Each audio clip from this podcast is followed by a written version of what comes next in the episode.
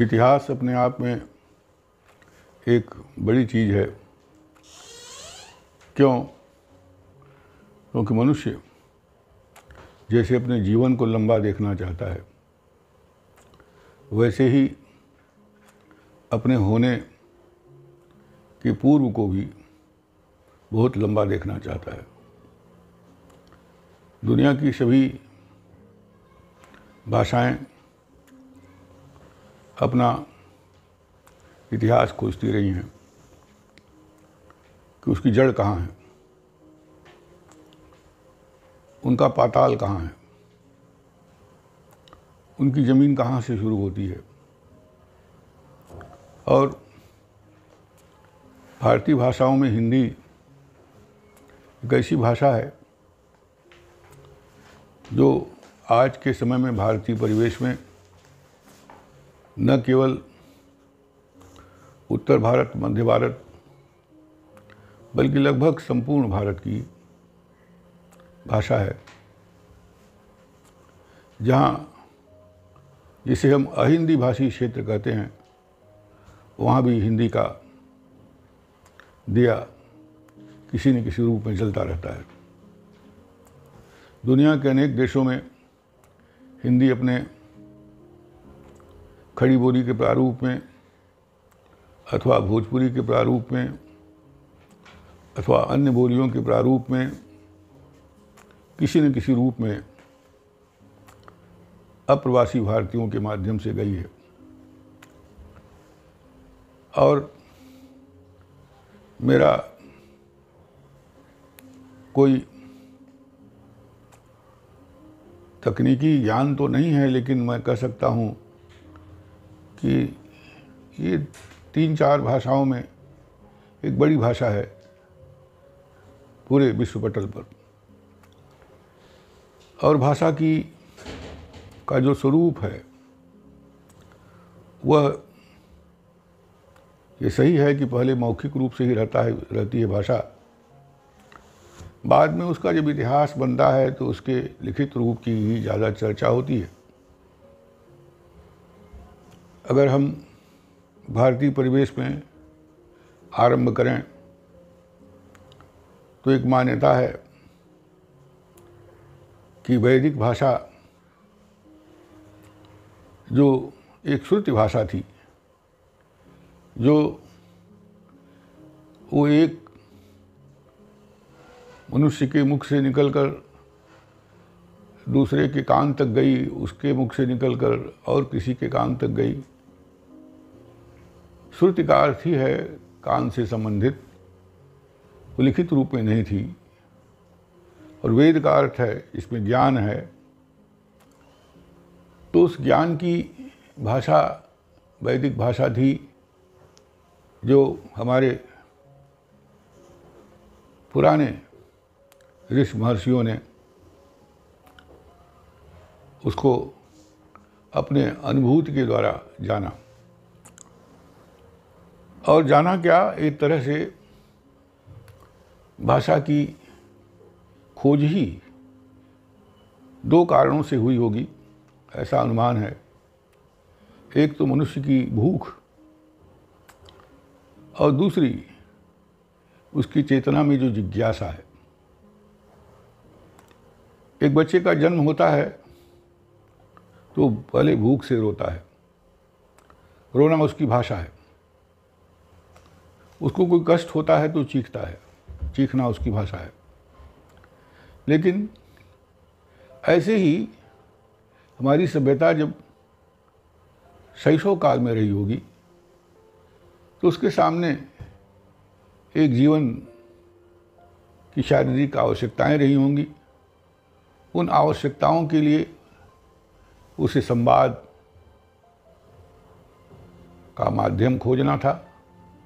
और दूसरे, इस महान प्रकृति के तमाम स्वरूपों को देखकर उसके मन में ये जिज्ञासा पैदा हुई होगी कि आखिर इतने सारे रूपाकारों में जो हमारे सामने प्रकृति है, चाहे नदियों के रूप में,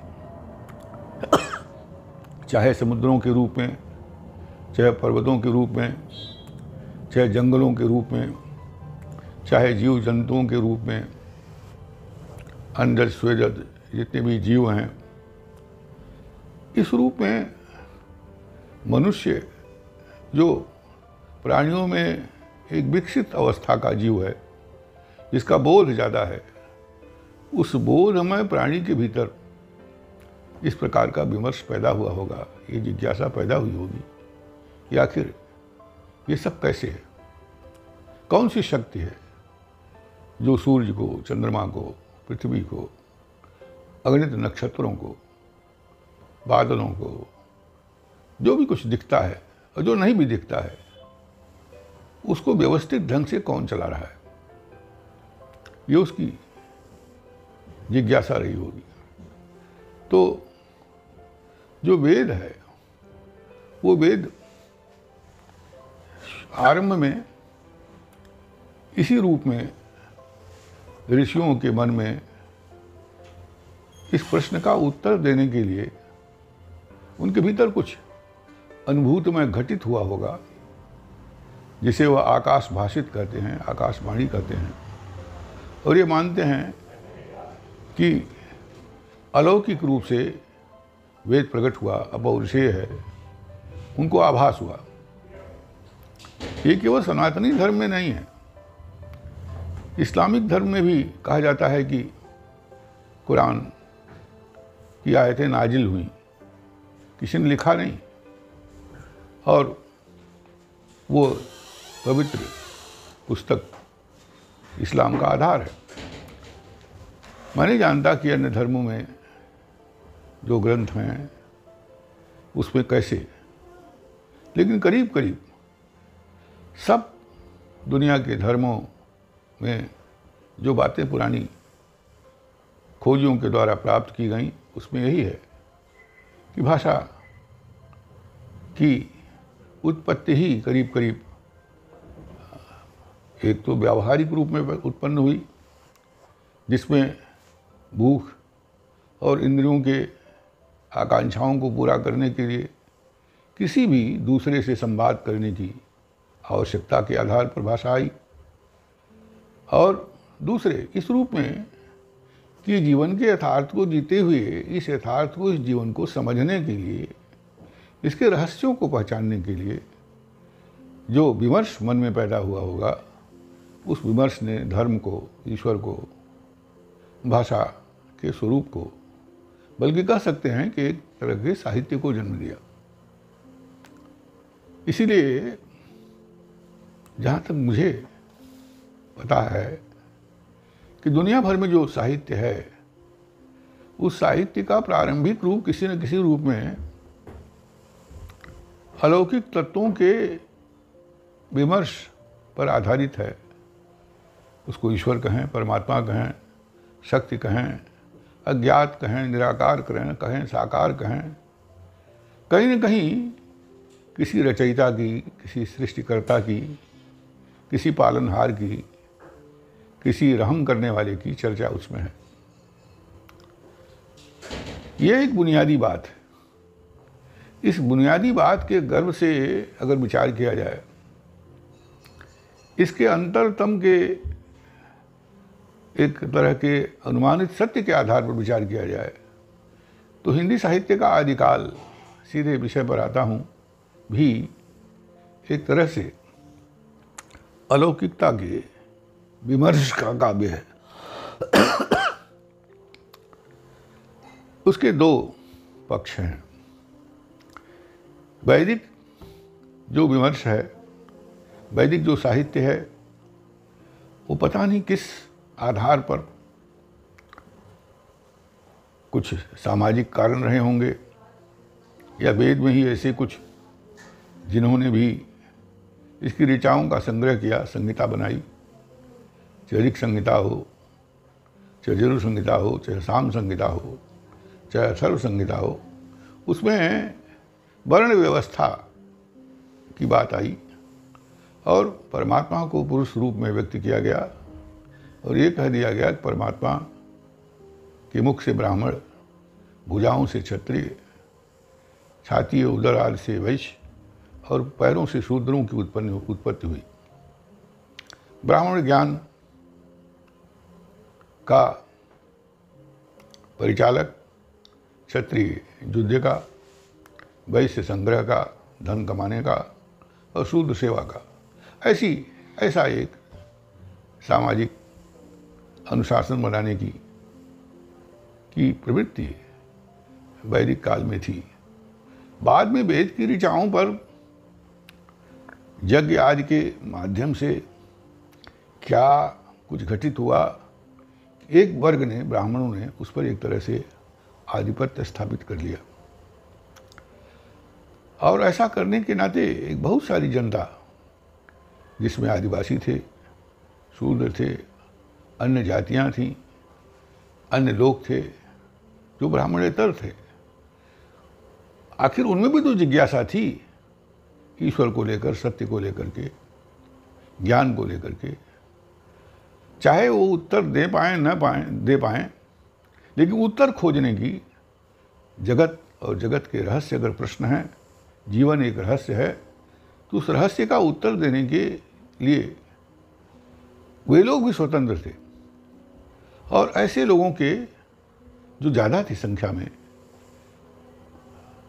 ज्ञात इतिहास में, भगवान बुद्ध 2500 वर्ष पहले महावीर और दूसरे तमाम लोग इस जगत में महापुरुष आए, जिन्होंने तप से और खोज से, निधिध्यासन से, अपनी प्यास से, अंतरात्मा की खोज से, एक ऐसे धर्म और साहित्य को मौखिक या लिखित तो बाद में हुआ।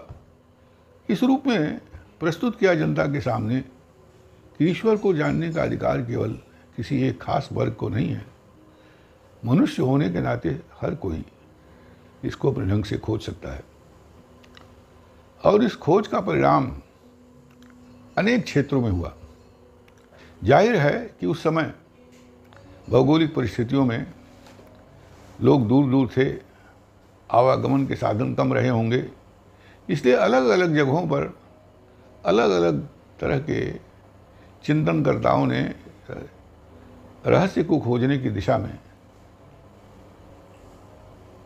उस तथाकथित ईश्वर को समझने और उस कर्ता को पाने, खोजने, उसकी शक्ति को पहचानने, उसको अनुभूति का विषय बनाने के लिए जो बातें कहीं, जो उपदेश किए, जो घूम घूम करके प्रवचन किया, कहा, जो वचन कहे वो वचन जो है, एक तरह से हिंदी का ही नहीं, बल्कि लगभग सभी भारतीय भाषाओं का आदिकाल है।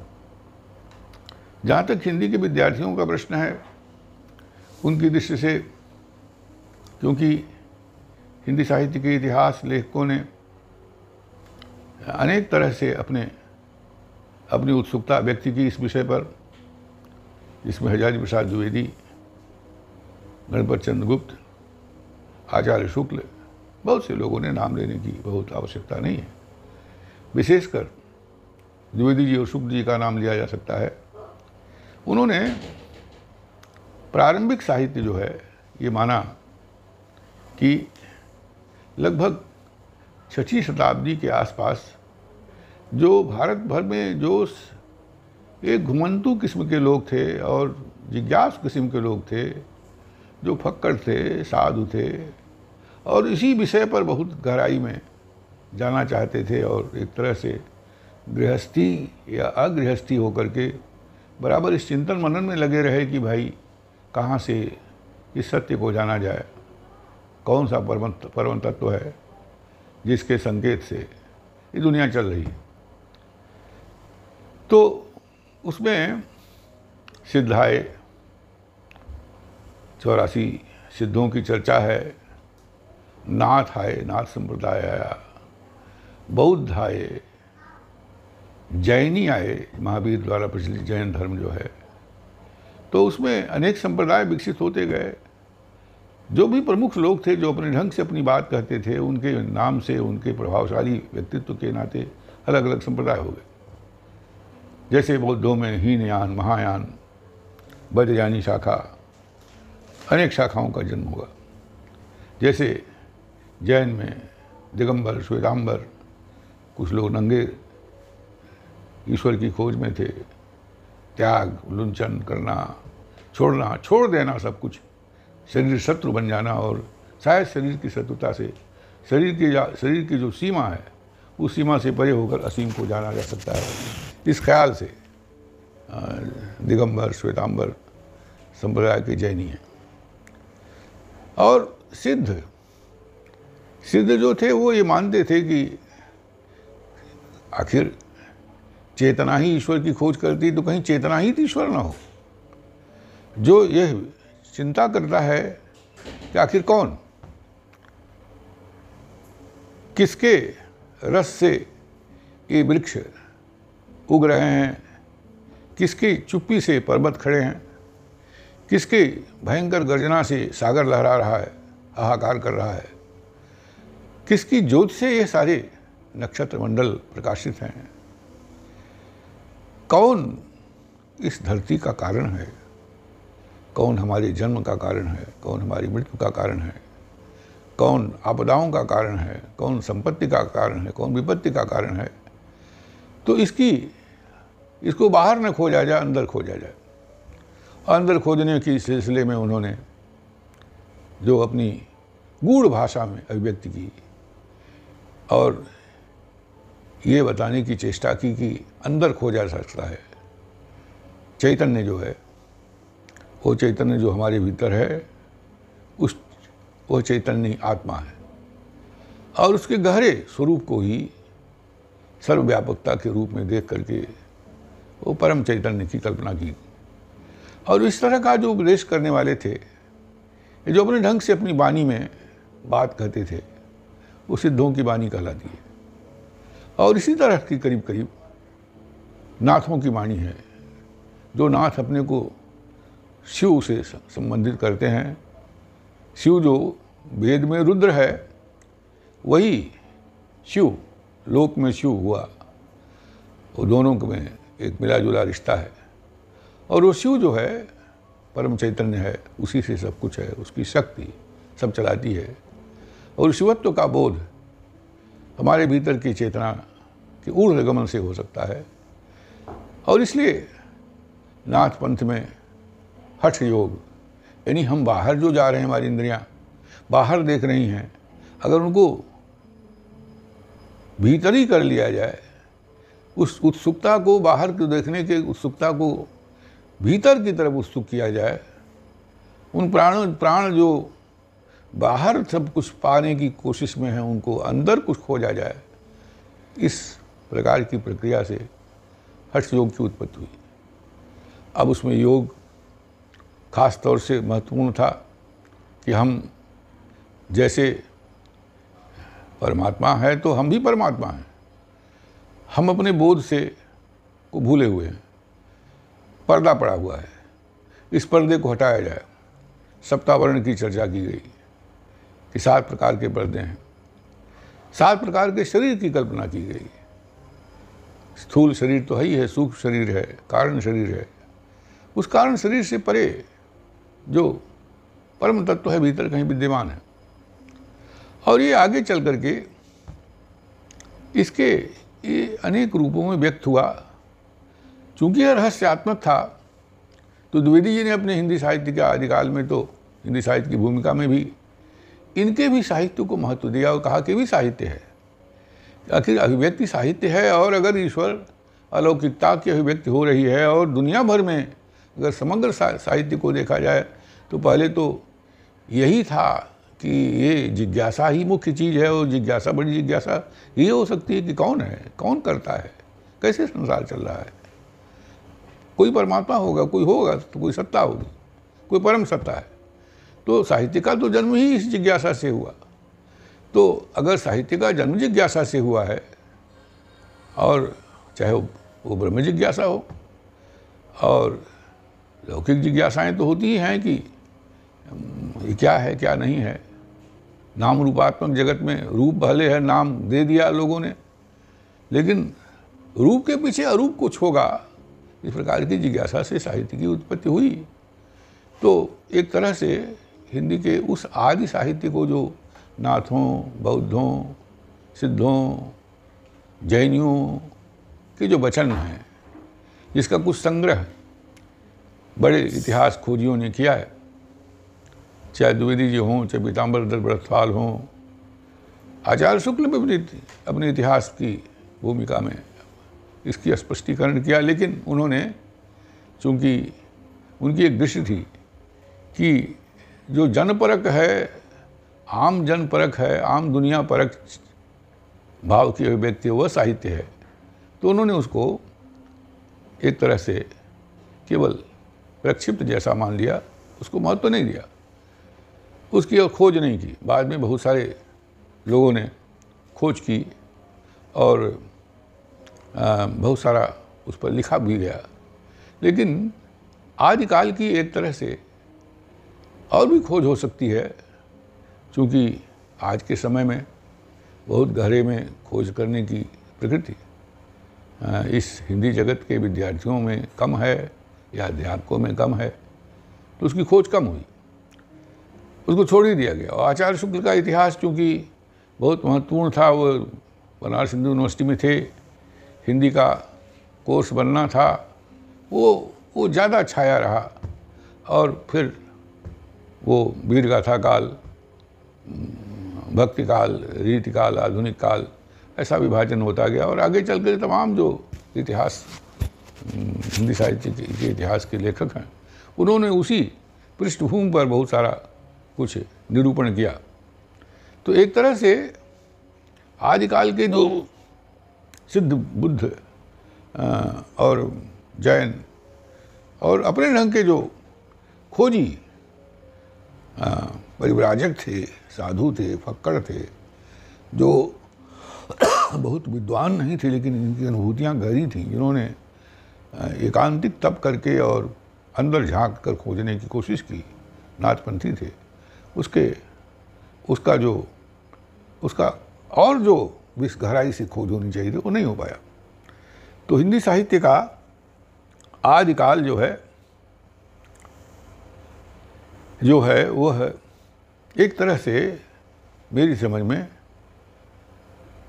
वो सिद्धों, नाथों, बौद्धों और जैनियों के जो वचन हैं, जो संग्रहित हैं, जो खोजे गए हैं, उसी का काल है, समय है, जो ईसा की छठी शताब्दी से शुरू होता है और लगभग दसवीं शताब्दी तक चलता रहता है। इसमें क्या है? उसका पाठ क्या है? कितना पाठ है? कितना पाठ लोगों ने दिया? टेक्स्ट कितना दिया? उसका कितना खोजा? वो मेरे विचार से कम है। अभी उस पर लोगों को खोजना चाहिए और पाठ मिलेगा। क्योंकि ऐसा हो नहीं सकता है कितने सौ वर्षों में इतना ही पाठ हुआ हो, इतना ही पाठ आया हो।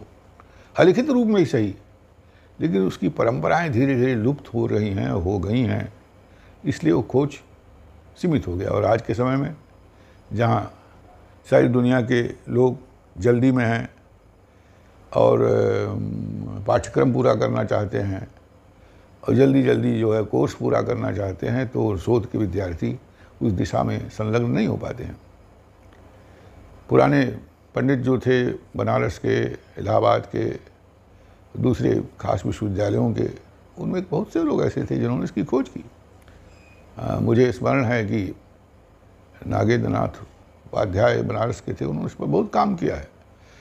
लेकिन समय के साथ चीज़ें बदलती हैं लोगों में उपयोगितावाद आता है और आज के समय में तो उपयोगितावाद बहुत ज़्यादा है कि तत्काल जिससे लाभ हो, उस क्षेत्र का अध्ययन किया जाए। जो जनता है, सामान्य जनता है, उसके भूख और उसकी परिस्थिति, उसका, उसकी गरीबी, उसके यथार्थ, उसके मानसिक स्थिति का अध्ययन यथार्थ यथार्थ के नाम पर ऐसा संकट आया कि यथार्थ यथार्थ यथार्थ, वो रियलिटी रियलिटी रियलिटी करने में जो एक गूढ़ता है, गूढ़ साहित्य की और गूढ़ विचारों की, उसकी खोज कम हो गई। तो लंबे लुबाब यह है कि हिंदी साहित्य का जो आदिकाल है, वह सिद्धों, नाथों, बौद्धों, जिनकी अनेक शाखाएँ जिसकी मैंने चर्चा आरंभ में की, उनका जो पाठ मिलता है जो उनके चेलों ने संग्रहित किया होगा, वो कहाँ कहाँ है, किस प्रदेश में है, किस प्रांत में है, कुछ लोगों ने खोजा। बहुत कुछ छिपा होगा, बहुत सारे संप्रदायों के जो गद्दियाँ हैं, मठ हैं, उसमें जो परंपरा से, गुरु परंपरा से लोगों के पास होगा, वो भी खोज का विषय है। ज़्यादा खोजा नहीं गया है और एक खोज की जो प्रक्रिया है, शोध के नाम पर खोज तो हो नहीं रही है, हो नहीं रहा आज के समय में। वो खोजा जाए तो बहुत सारा मूल्यवान उसमें से प्राप्त हो सकता है। ये लेकिन भाषा बनी। हिंदी साहित्य की जो हिंदी बनी, वो जो अनेक बोलियों में बनी और जो हिंदी साहित्य का जो भक्तिकाल का जो जिसे स्वर्णयुग कहा जाता है, उसका जो, उसकी जो संत परंपरा है, जो बहुत बहुत बहुमूल्य है, जो जातियों, धर्मों से परे निराकार निर्गुण के आधार पर सत्य की खोज करती है। वो जो परंपरा है, जो बड़ी, इसमें बहुत संत हैं। कबीर हैं, अप्पा हैं, रविदास हैं, दादू हैं तमाम संतों का नाम है। तो ये ये जो संतों का साहित्य है, वो गोरखनाथ और उन चौरासी सिद्ध जो कानपा लुईपा सरहबा आदि हैं, उन सिद्धों और उन बौद्धों उन जैनियों की वाणियों का परवर्ती उसके संस्कार हैं। उन्हीं संस्कारों के आधार पर संतों का साहित्य हमारे सामने है। तो संत साहित्य के अध्ययन के लिए ये हिंदी साहित्य के आदिकाल को स्वरूप को उसके पाठ को उसमें नि, उसके निहितार्थ को उसकी सामग्री को पुनर्न्वेषित करने की आवश्यकता है। और अगर यह कार्य होगा, किया जाएगा, करने का साहस लोगों में हो खोजी प्रवृत्ति के विद्यार्थी हों, जो सचमुच शोध करना चाहते हों तो संतों और इस अनेक प्रकार की मिली जुली बोलियों से बने हुए हिंदी के स्वरूप को उसके मूल में, उसके जड़ में समझने का प्रयास कर सकते हैं। आज इतना ही।